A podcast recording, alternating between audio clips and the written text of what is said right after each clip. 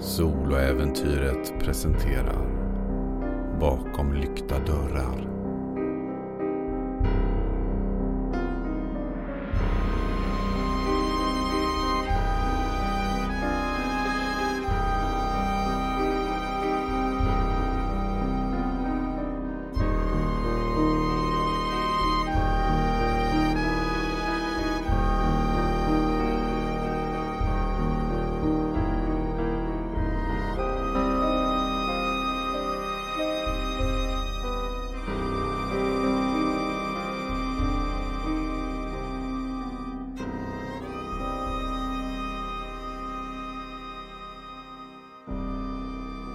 Säsong 5 Avsnitt 9 Red Natalie och Mary står längst in i en källare i ett litet eget rum som Natalie forcerade. Ett eh, pentagram i blod och ordet Athanasia skrivet på väggen. Mary och du känner väl att ni mer eller mindre har hittat hittat det som går att hitta här. Du har eh, tagit foto och skickat det till Calvin för att eh, meddela honom vilket ord på A som det var du menade. Men det verkar inte vara så mycket mer att finna här. Okej. Okay. Jag börjar gå utåt. Eh, Mary följer efter dig. Så, okej, okay, vad gör vi nu? Du skulle kunna åka till henne. Jag kommer inte dit så att det spelar ingen roll. Jag, jag, jag kan få ut dig. Alltså, jag, jag, jag betalar vakten för att kolla åt andra hållet. Okej, okay. sånt där stället är så jävla uppfuckat. Uh, alltså, jag... Katie skulle kunna få men jag vet inte. Hon är ju bara allmänt weird så. Det är du som är närmast vän med dem. Jag har mycket mindre relation med dem än du. Jag var granne med henne, inte... Fan, men du, du sa ju att du försökt vara vän med henne. Det var inte jag. Nej, men hon går ju inte att vara vän med för hon är helt weird. Ja, det vet jag också att hon är. Fast hon har hjälpt mig två gånger förut så... Inte vet jag. Vi kan väl försöka. Jag menar... Om inte annat kanske vi kan... Skitsamma, vi går dit. Vad har du i obemärkt? Jag har eh, fyra. Ni kliver ut i rummet innan. Rummet där ni försökte, eller ja, lyckades ni exorcera Sky? Du kan höra fotsteg komma gående ifrån trappen. Jag ställer mig lite framför Mary och bara avvaktar. Du kan höra någon som verkar tala i telefon. Eh, jag är där nu. Jag kan se att det är någon som... Vänta. Vänta, jag kan se att det är, det är någon som har forcerat dörren här. Jag ringer tillbaka.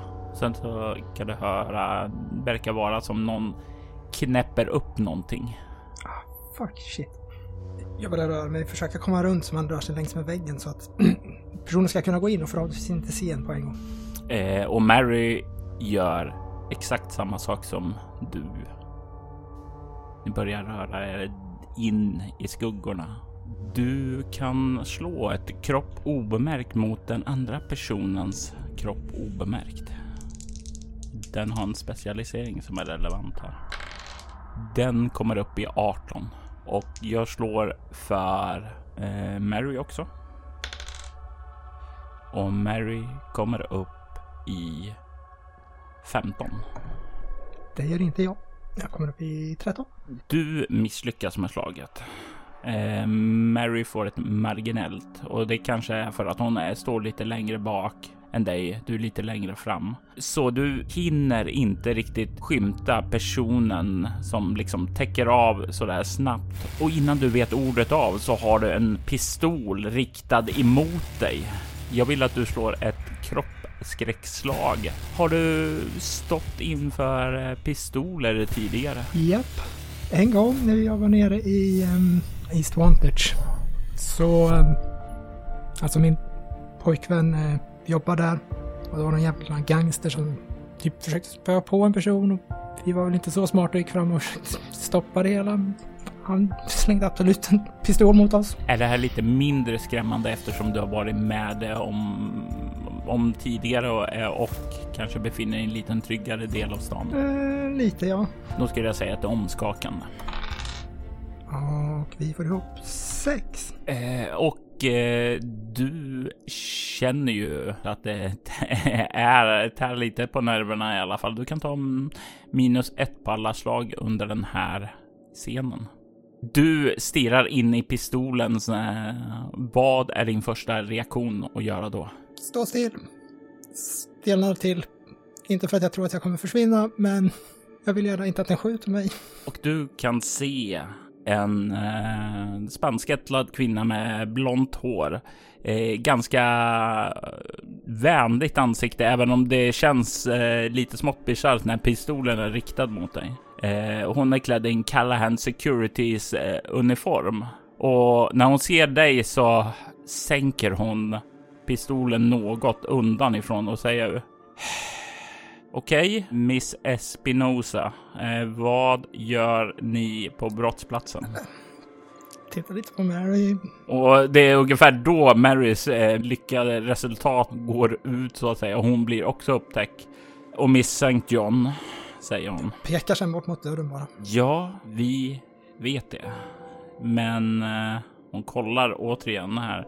Jag ställer en fråga. Ni ska inte vara på brottsplatsen. Det är... Okej, okay, nickar. Hon pekar, vad heter det, eh, åt er att följa med ut. Jag följer med. Och Mary kliver också ut och när ni kommer ut i solljuset så kollar hon återigen på dig och liksom ner på dina eh, kläder som är liksom fläckade av det här koagulerade blodet. Det är ju inte, det är ju inte lika hemskt som om det hade varit färskt blod, men eh, det ser inte trevligt ut helt enkelt.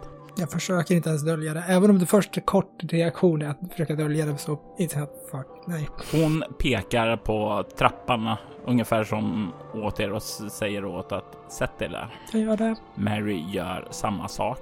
Du kan se hur kvinnan plockar upp telefonen. Ja, Ruiz, det är jag igen. Eh, det var två ungar som har brutit sig in på brottsplatsen. Miss Espinosa och eh, Miss St. John. Mm. Okej. Okay. Ska jag ta in dem eh, för förhör? Okej. Okay. Ja, det är upp till dig. Mm. Ja, eh, du får jättegärna kontakta föräldrarna för det slipper jag gärna. Ska jag köra hem dem? Okej. Okay. Mm. Ja, nej, men jag tar proverna då. Bra. Och ja, kvinnan. Och du kan se då att hennes namn verkar vara Quintana eh, av eh, eh, den här lilla namnbrickan som finns på uniformen där.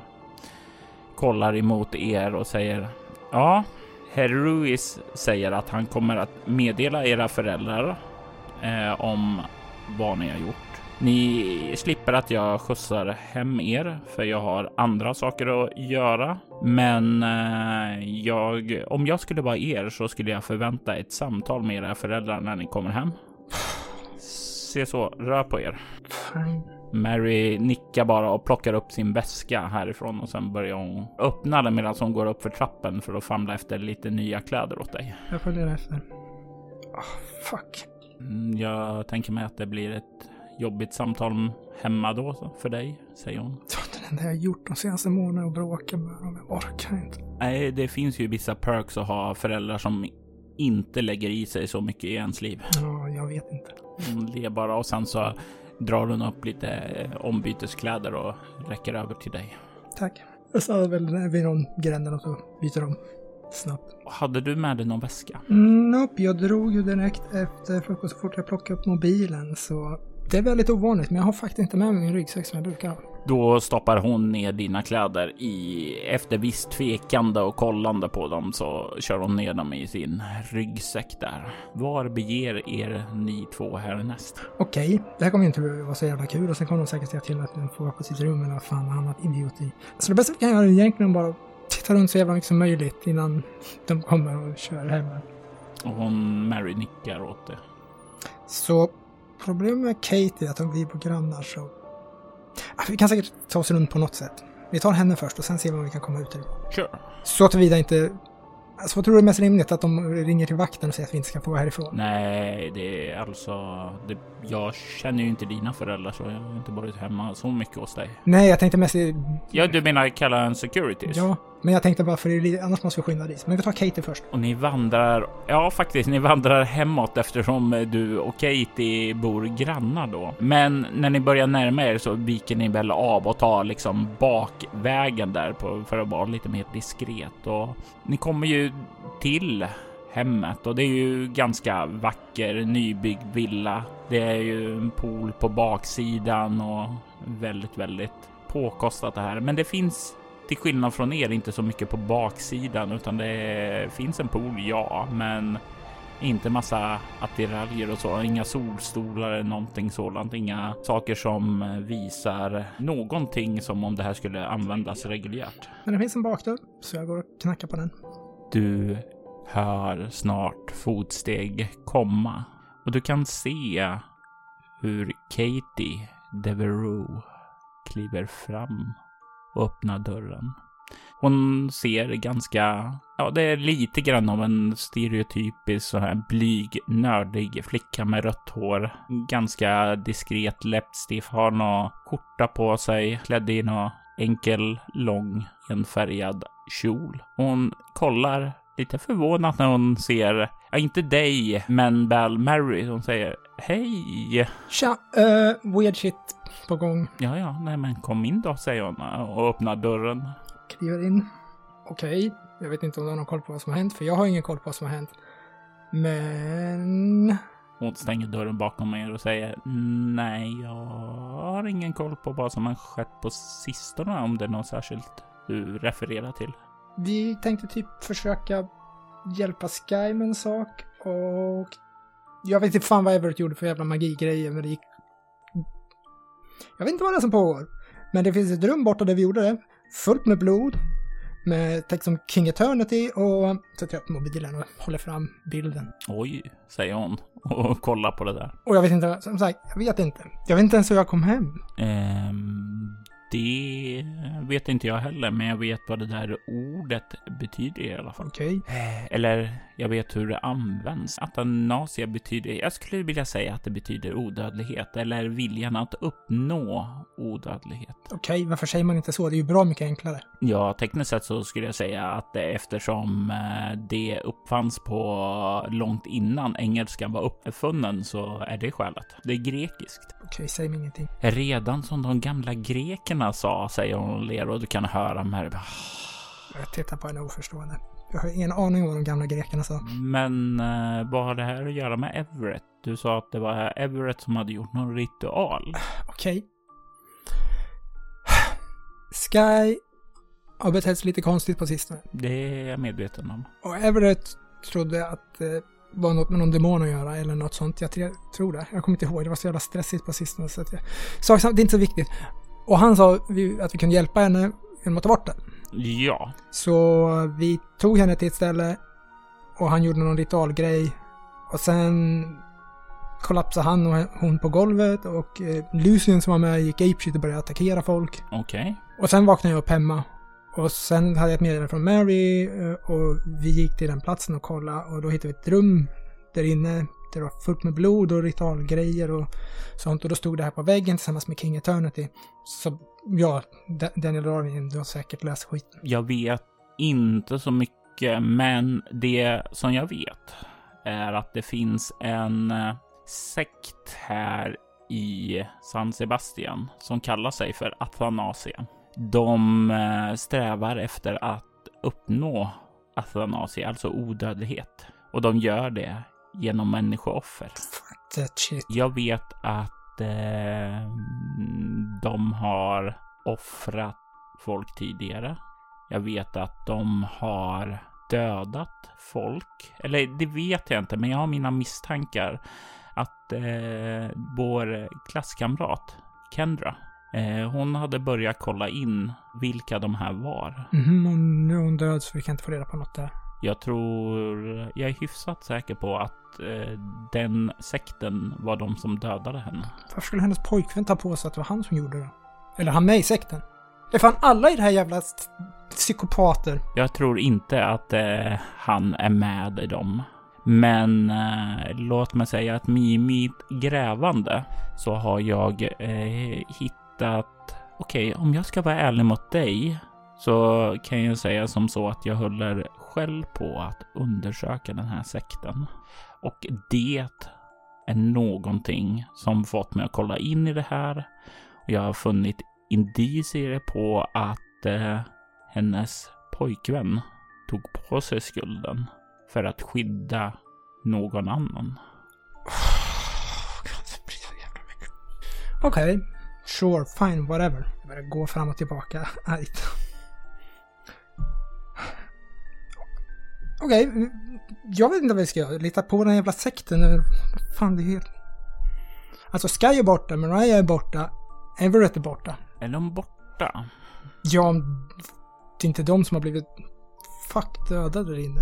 Ni skulle exorcera demonen ur Sky. Det var på ett ställe där ni också fann ett rum där det hade skett ett offer. Och nu är de försvunna. Mm -hmm. Jag vill inte gå händelserna i förväg, men det ser ju illa ut för dem då. Vilka andra personer misstänker vi? Jag vet inte. Lucien var där, men jag, han skulle... Alltså jag känner Lucien. Okej, okay, han må vara en jävla skitstövel och en jävla förrädare, men när jag blir förbannad så slår jag saker. Det är så jag gör. Det är så han gör. Vi, vi dödar inte folk med jävla ritualer. Nej, det låter ju definitivt inte som det. Om det är någon som skulle göra något sånt så känner jag att det, det är ju mer Everetts grej. Men eh, honom misstänker du inte heller. Jag vet inte. Han är ju en jävla skitstörare också. Men varför kan han hjälpa mig att ta bort en demon ur mig och sen helt plötsligt när det gäller Sky så skulle han... När det gäller Sky vad? Okej, okay, han det är regel personligt mellan han och mig. Jag är inte så jävla, tyckte om att prata bakom ryggen på folk, men han trodde att hans jävla farsa hade legat med hans morsa, äh, med hennes morsa eller något. Och att han typ, vi är syskon så vi måste hjälpa henne. Och du kan höra ett flämt där från Mary som inte kände till det. Och sen kom jag på, fuck, Mary är här inne. det var inte meningen. Sneglar lite över henne och... Och du kan se hennes ögon är jättestora. Du säger inget. Hon håller upp henne. Nej, nej, nej. Nej, nej. Tyst. Jag är tyst om det här. Nej, då känns det ju orimligt. Jag tror inte han skulle offra sin syster. Så långt gången tror jag nog inte han är. Eh, hans far däremot skulle inte tveka att göra det. Han, jag har fått intryck att han är totalt psycho. Så. Ja, inte bara psycho utan uh, en psycho med väldigt, väldigt mycket kraft. Så då är det ju föga troligt att det är någon av de två då. Det betyder att det skulle vara någon utomstående. Har du eller Sky någon fiende som skulle kunna tänka göra det här mot dem? Eh, det är någon psykopat som hela tiden går och fuckar med mina minnen så jag inte vet vad som är vad. Och håller på fan sen jag vet inte om han håller på ända sedan jag kom hit, men bra jävla länge. Och jag har ingen aning om vem det är. För varje gång jag skickar ett jävla sms så vågar han inte liksom säga vem han är, utan bara äh, jag fuckar med dina minnen. Ungefär som en jävla treåring. Um, ja, jag vet ju ur en personlig erfarenhet att um, Everett kan fucka med personers minne. Det vet jag också. Men jag tror... Alltså, jag vet inte, men han, han och jag hade ett samtal som var... Han var jävligt annorlunda där. Men han sa att han inte hade gjort det. Okej, okay, okej. Okay. Eh, jag litar på ditt omdöme. Du vet fan om du ska göra med tanke på Lucien. Lucien var också försvunnen sa du? Uh, han var väl hemma hos sig eller något och gömde sig. Vi borde i sånt fall prata med honom också. Se vad vi kan få ur honom. Det är andra gången som hon säger vi nu. Hon verkar... Hon är weird! Ja, antingen är hon weird eller så verkar hon definitivt se sig som en del av din lilla grupp nu. Sure. Har ni några andra ledtrådar som ni har att gå på? Typ, prata med henne. Hon var där, inte för jag vet vad hon skulle säga. Jag vill mest bara säga att hon är okej. Okay. Uh, och sen så skickade Hunter något jävla konstigt sms. Konstigt sms? Mm, jag plockar fram och läser av siffror. Det där är koordinater. Eh, låt mig kolla. Och sen så plockar hon fram sin telefon och börjar knappra lite på den. Sure, whatever. Och Okej, okay, de här koordinaterna leder ner till Port Cameron. Okej. Okay. Och det var Hunter som skickade dem, sa du? Mhm. Eller ja, hennes nummer. Nu vet jag inte om man kan lita på någon så. Mm. Jag vet ju inte om jag skulle känna mig bekväm och lita med på Hunter. Alltså det är någonting. Ja, hon är lite off. Det är något som inte stämmer med henne, men jag kan inte riktigt säga vad. Okej, whatever. Jag tycker inte hon verkar så konstig. Du kan se eh, hur Mary rycker på axlarna. Nej, inte jag heller, men eh, uppenbarligen så tycker jag eh, att vissa personer är konstiga som inte alls är konstiga. Okej, Lucien, jag har ingen aning om vart han bor. Det vet jag, säger Mary. Jag kan ta oss dit. Jag bor inte allt för långt därifrån. Okej. Och ni börjar kliva ut, du och Mary, och du kan se hur Katie verkar följa efter er. Jag försöker positionera mig så att Mary ska komma ut först. Och det är inga problem. Och sen slår jag igen dörren lite kort. Och så vänder jag mig bara till Kate. Jag drömde att Mariah dog. Och jag drömde om Kingethörnet, eller ja, det stod, var med i drömmen. Du kan se hon stannar till, tar in det och nickar. Öppnar lite grann. Och du lägger märke lite för sent att hon är på väg att säga någonting, men när du har dragit upp den där och du kan se hur Mary bara Hej! Sorry! Att Katie stänger igen sin mun där, ungefär som the moment is over. Ni kliver ut och kommer ut på bakgården där. Ni kan inte se att det verkar vara aktivitet på er bakgård, utan det verkar lugnt. Så ni kan ganska enkelt smyga därifrån, bort från den här gatan och bort till det kvarter där både Mary St. John och Lucien Winthrop bor. Och det här är ju villor som är betydligt eh, finare än eh, din villa. Din villa är ju mycket finare än de flesta andras eftersom ni trots allt bor i Utopia. Men ni bor ju i slumkvarteret i Utopia, vilket är så mycket flottare än de flesta andra ställen då. Men ni har ju till exempel ingen stor, eh, ja, ni, ni har ingen eh, så här stor eh, strandutsikt eller eh, så. Ni har ingen gigantisk villa heller.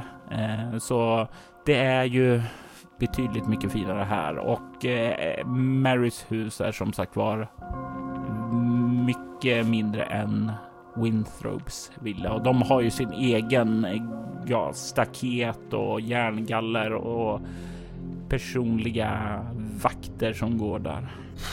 Jag stannar en bit ifrån, biter ihop. Harry, du får fixa in oss. Jag ska försöka att inte slå honom. Eh, absolut, säger hon och eh, säger åt dig och Katie att vänta här så kliver jag fram.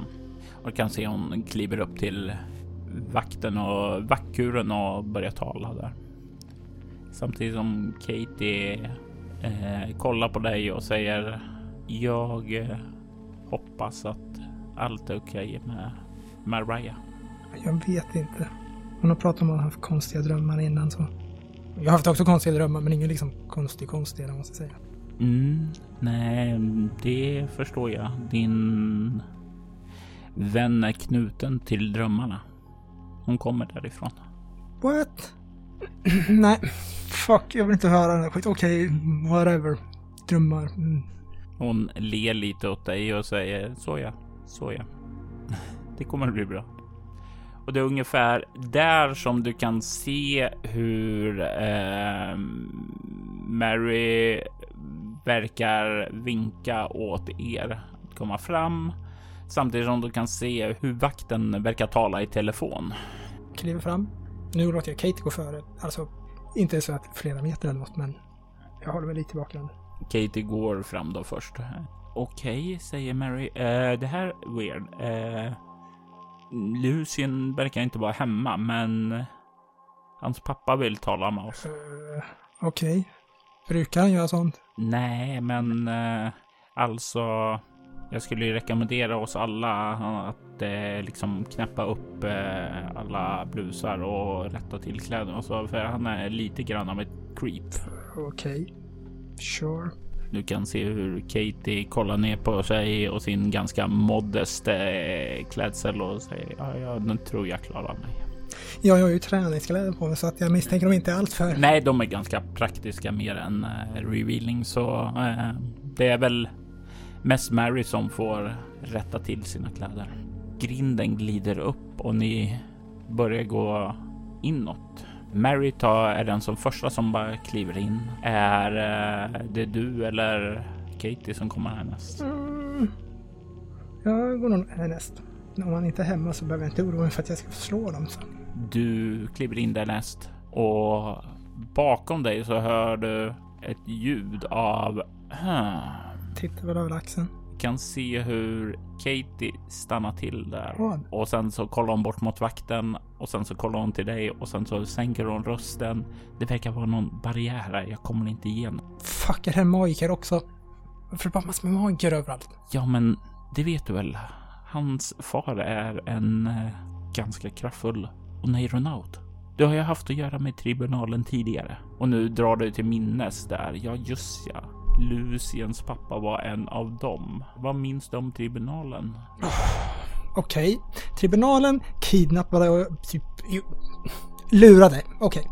Lurade massor med ungdomar att åka till en jävla ställe och så sa de att de hade någon jävla Aladdin-lampa och skulle uppfylla allas önskningar och sen gick... Vet fan vad som hände för allting blev konstigt och jag hamnade vid skolan och Everett var där och försökte hålla upp taket eller något. Jag och sen vaknade vi på morgonen och så var de borta. Fullt normalt beteende för vuxna. Att hålla på på det här sättet. Eh, Jag vänder mig till Katie och säger vänta där ute. Hon nickar och eh, kliver bort. Hon sätter sig ner på trottoaren och börjar ta fram en bok ur sin väska. Självklart. Jag eh, vänder och rör mig fatt Mary. Du kliver upp tillsammans med Mary mot huset och kan se hur det väntar en, ja, en betjänt där ute på er och han gör en gest åt er att följa med honom. This is so weird.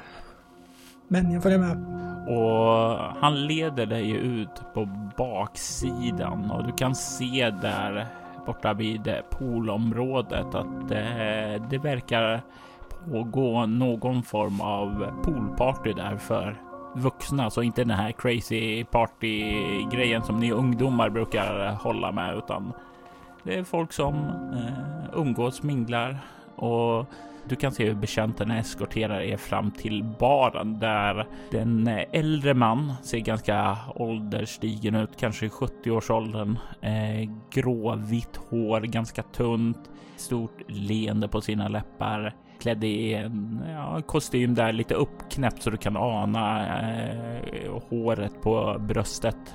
Eh, ler lite, ja, lite gubbsjukt emot dig och Mary när ni kommer fram. Slå er ner flickor. Jag tittar vad finns det att slå sig ner på. Det finns såna här barpallar. Jag slår ner på en, en bit ifrån honom. Du kan se hur eh, Mary placerar sig snäppet längre bort och hur han reser sig och går fram och sätter sig närmare dig. Ni frågade efter min son. Mhm. Varför då? För det första får du ge honom en smäll på käften. Åh, ja, det är många som vill ge honom smäll på käften. Får jag fråga varför? Därför han fucking jävla förråder den hela tiden. Vad har min son gjort nu? Och jag bad honom om lite hjälp och... Mm, det tyckte han det bästa sättet att hjälpa mig på var att spöa på mig. Eh, det låter ju högst förfärande och jag kan säga att jag under inga som helst omständigheter uppmuntrar ett sådant beteende. Grejen är att jag letar efter min son också. Han har försvunnit. Okej, det är ju mindre bra. Jag hade hoppats på att han kunde berätta hur jag, fan jag kom hem igår. Efter att han slagit ner mig. Vad gjorde du tillsammans med min son igår? Mm. Det är sån här skit som ni håller på med. Sånt skit som vi håller på med, säger han och ler.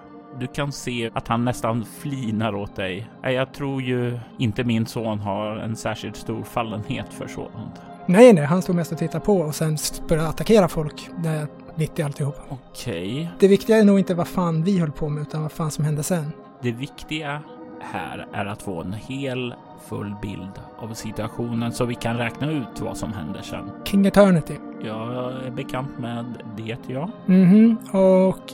Fuck, säger jag. Och så plockar jag telefonen och visar bilden. Det hände troligtvis mer efter eller omkring. Han kollar, nickar och säger ja, det ser ju definitivt ut som en eh, esoterisk... Det är typ tjommar som vill bli odödliga eller något. Ja, det låter som dödssekten, ja.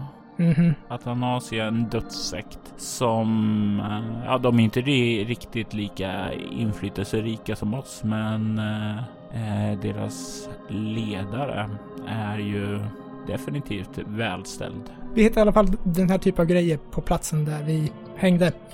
Jag har svårt att se att min son skulle bli involverad bland dem, men jag tror ju... Det tror inte jag heller. Ja, men... Eh, jag, jag skulle ju inte räkna ut det. Min son, han har ju brist på disciplin och kan ju inte riktigt engagera sig i någonting, så vem vet vad han kan bli involverad i för dagen då. Men eh, det var på samma plats. Mhm, mm vi var där, hade lite kul. Sen så, jag blev nedslagen. Sen blev Mary nedslagen, av någon som kom utrusande därifrån. Och sen kom vi dit idag och hittade den där skiten. Fast ett rum längre in. Du kan säkert fråga Callan Security om det hela. Det ska jag definitivt göra. Vem var det ni skulle exorcera? Jag tänker om det har någon som kopplar till vem som kan ligga bakom det. Sky Summers. Sky Summers. Ja, om jag minns rätt så är hon en av Carvers flickor. Oh, fuck, den där jävla... Eh, men då kan vi nog vara säkra på att han inte är involverad här. Han kommer inte in här längre. Vi har sett till att skydda Utopia från sådana som han. Yay. Han ler, lägger handen på ditt knä och säger oroa dig inte flicka. Jag tar hand om dig. mm, sure. Och han lyfter det och sen så flinar han lite igen. Du känner verkligen hur det kryper i ditt skinn när han gör det. Jag tänker att det är faktiskt så att du kan förstå ett utstrålningsskräckslag, ett omskakande sådant. Det här minus ett är inte aktuellt längre för att ha bytt scen. Tio. Du får inga skräcknivåer. Okej, okay. om du väntar här eh, så ska jag gå prata lite med mina kollegor. Se vad jag kan få fram om Athanasia. Mm -hmm. Känn dig fri att eh, ta en drink, hoppa i poolen.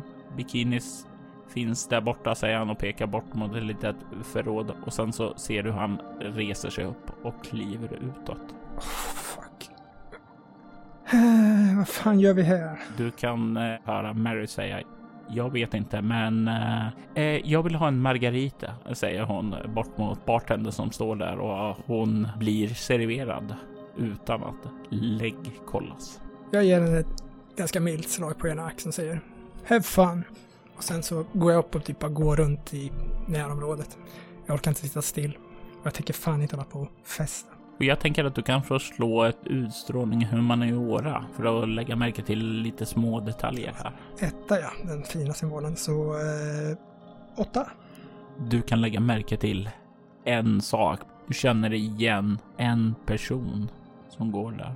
Du har sett honom en gång tidigare. Everetts far, Aston Rains. Och det som kanske sticker ut allra mest är det faktum att han lägger märke till dig också. Jag försöker ignorera honom. Du kan se att han äh, lägger märke till att du försöker vända om och du kan se hur han börjar gå efter dig gå lite närmare dig. Vänder mig om, lägger armarna i kors, försöker se cool ut. Ja, hur cool ut ser du? Du kan ju slå ett svårt slag med utstrålning interaktion. Japp, 12. Du känner ju att du försöker dra upp den här masken, men det är som han, han ser ju igenom det. Han är ett socialt rovdjur. Han börjar komma närmare och närmare. Och det ringer plötsligt i hans telefon. Tar upp den, kollar på den. Jag ler åt honom. Han ler tillbaka. kan höra han säga ja, jag förstår. Visst. Så klickar han ner den och du kan se hur han nickar åt dig sedan och sen så börjar han gå inåt huset. Och fortsätter gå runt. Lite snabbare än förut, mer för att hålla fokus. Hur känns det när han vandrar bort ifrån dig? Det känns bra. Jag vill inte ha honom i mitt liv. Jag vill inte ha någon av de här jävla psykopaterna i mitt liv. Du vandrar runt ett tag där planlöst, ser festiviteter och går. Det känns rätt skönt att slippa se några mer som du känner igen. Det ringer dock snart i din telefon. Hallå? Eh, tja, det är Calvin här. Jag fick din bild. Du kom ihåg vad A-ordet betyder såg jag. Eh, jag har kollat lite nu. Har du tid att snacka förresten? Eller är du upptagen? Jag, jag, jag, tycker det låter som du är ute bland folk. Är, är du på... Jag är på en jävla skitfest, så snacka på. Okej, okej. Eh, jo, Athanasia eh, vet jag vad det är. Det är en, det är en kult eh, i Darwins böcker. Okej. Eh, en dödskult, ganska ond och sådant. Här. De offrar folk.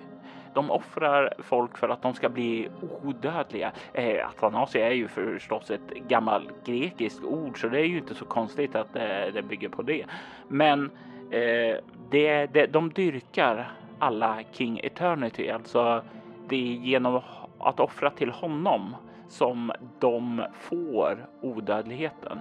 Det här är ju också en grej som går igenom Darwins verk, alltså att de offrar folk för att få de här krafterna och när de har offrat under väldigt specifika ritualer eh, förstås då för att det här är ju bara massmörda folk. Det, det, funkar ju inte. Även det var någon som försökte sig på i en, en bok. Eh, ah, den släpptes aldrig så jag vet inte om man kan säga att det är en bok då, men eh, jag skulle ju säga att ja, det är en bok även om den inte släpptes för jag har läst den eh, och det är en liten väldigt intressant sidparentes. Eh, och han börjar komma på en sån här lång utläggning. Väldigt nördigt och väldigt eh, ja, väldigt eh, oviktigt till hela grejen egentligen. Till att börja så har jag väl handen för att vara lite symbolisera den här bla bla bla på telefonen. Sen tar jag håller telefonen där lite. Om man skulle börja säga hallå är du där så kommer jag märka det men annars har whatever, fortsätter gå.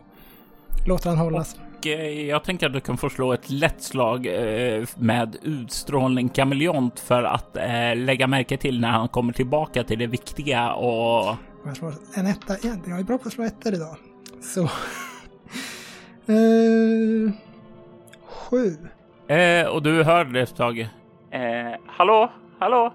Uh, hallå? Ja, eh, hörde du allt det där? Japp. Ja, men bra, då syns vi. Hej då! Klick. For fuck's sake.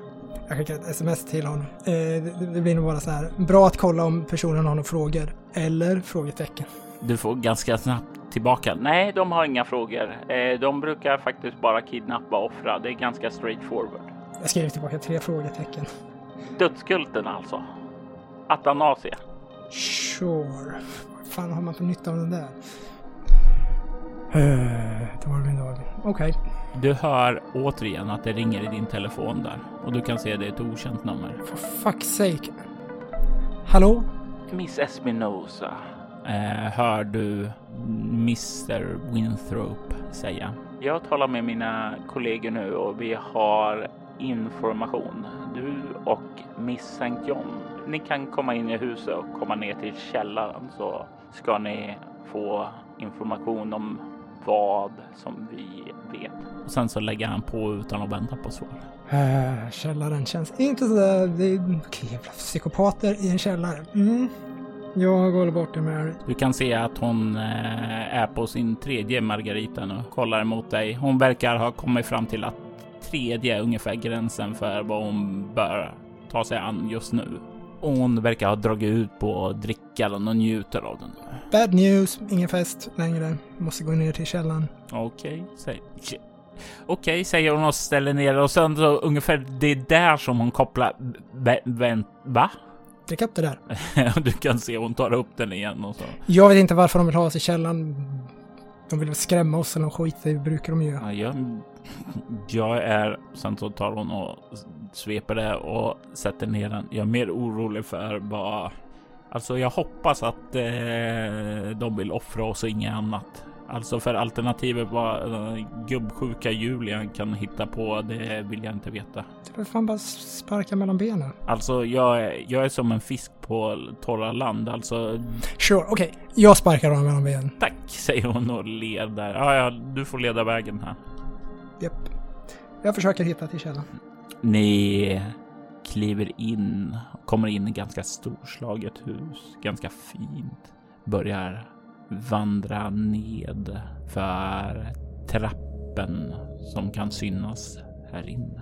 kan se att ni kommer ner där. Det är ganska mörkt. Det finns inget ljus in, men det finns sån här röd heltäckningsmatta.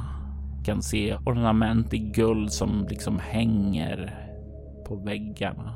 Gamla ornament med en del märkliga ja, ansikten. Det ser inte riktigt mänskliga ut utan det verkar vara olika former av mytologiska bästa. Men eh, det är ju definitivt ingenting som sticker ut för eh, Natalie eftersom hon inte har så mycket kunskap om det. Weird shit.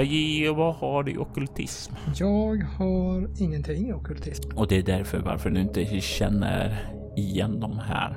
Eh, jag sa bästa, men tänk dig alltså det är någon typ av humanoida. Det skulle kunna vara människor om det inte vore så att de hade horn eller konstig skäggväxt och den typen av sakerna. Och det finns förstås också en del eh, spotlights här som lyser upp det i ganska lummigt rött sken. Du kan se i den här gången som leder ner att det finns en del svarta dörrar. Men längst ned så kan du se en dubbeldörr som står öppen och du kan se att det är ett, ja, verkar vara någon form av större rum där framme. Kan ana gestalter som står där inne också. Kan jag få låna dina nycklar? Mina nycklar säger hon och liksom varför? Och samtidigt som hon börjar gräva fram dem. De gör mer skada än en knytnäve. Okej, säger hon och tar fram det. Jag tar väl nycklarna i handen och håller så att jag kan använda dem och slå till med om det skulle behövas. För det här känns inte alls bra. Ni kliver framåt mot dörren och du kan snart stirra in i rummet. Du kan se att det kommer in. Tänk dig som om det i det här rummet där du kommer in så är det en liten, ska jag säga fem meter fram till en trappa som går nedåt. Men den här fem meter går längs hela väggen då eh, runt i hela rummet och det finns trappor vid varje sån här sida som leder ned i mitten av rummet. Why? I mitten där nere så kan du se att det står i varje hörn i det här rektangulära ytan så står det en stor ljuskandelaber med brinnande ljus.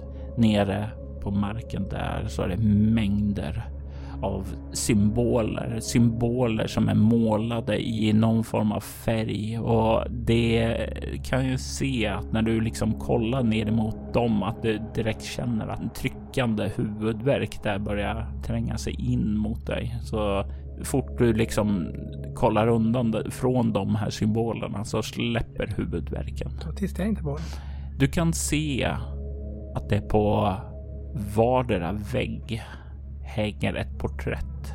Du kan se att det till vänster hänger en bild på Julien i en röd rock med en sån här kåpa liksom uppfälld som man bara anar hans ansiktsdrag. På den högra väggen så finns det en kvinna som föreställer rektorns fru Giselle Fisher, också klädd i samma kåpa. Och längst in i rummet, rakt fram från dörren, så finns det ett likadant på Aston Rains i samma sorts kläder. Du kan se att samtliga personer där inne står klädda i de här kåporna nere på golvet där symbolerna är målade.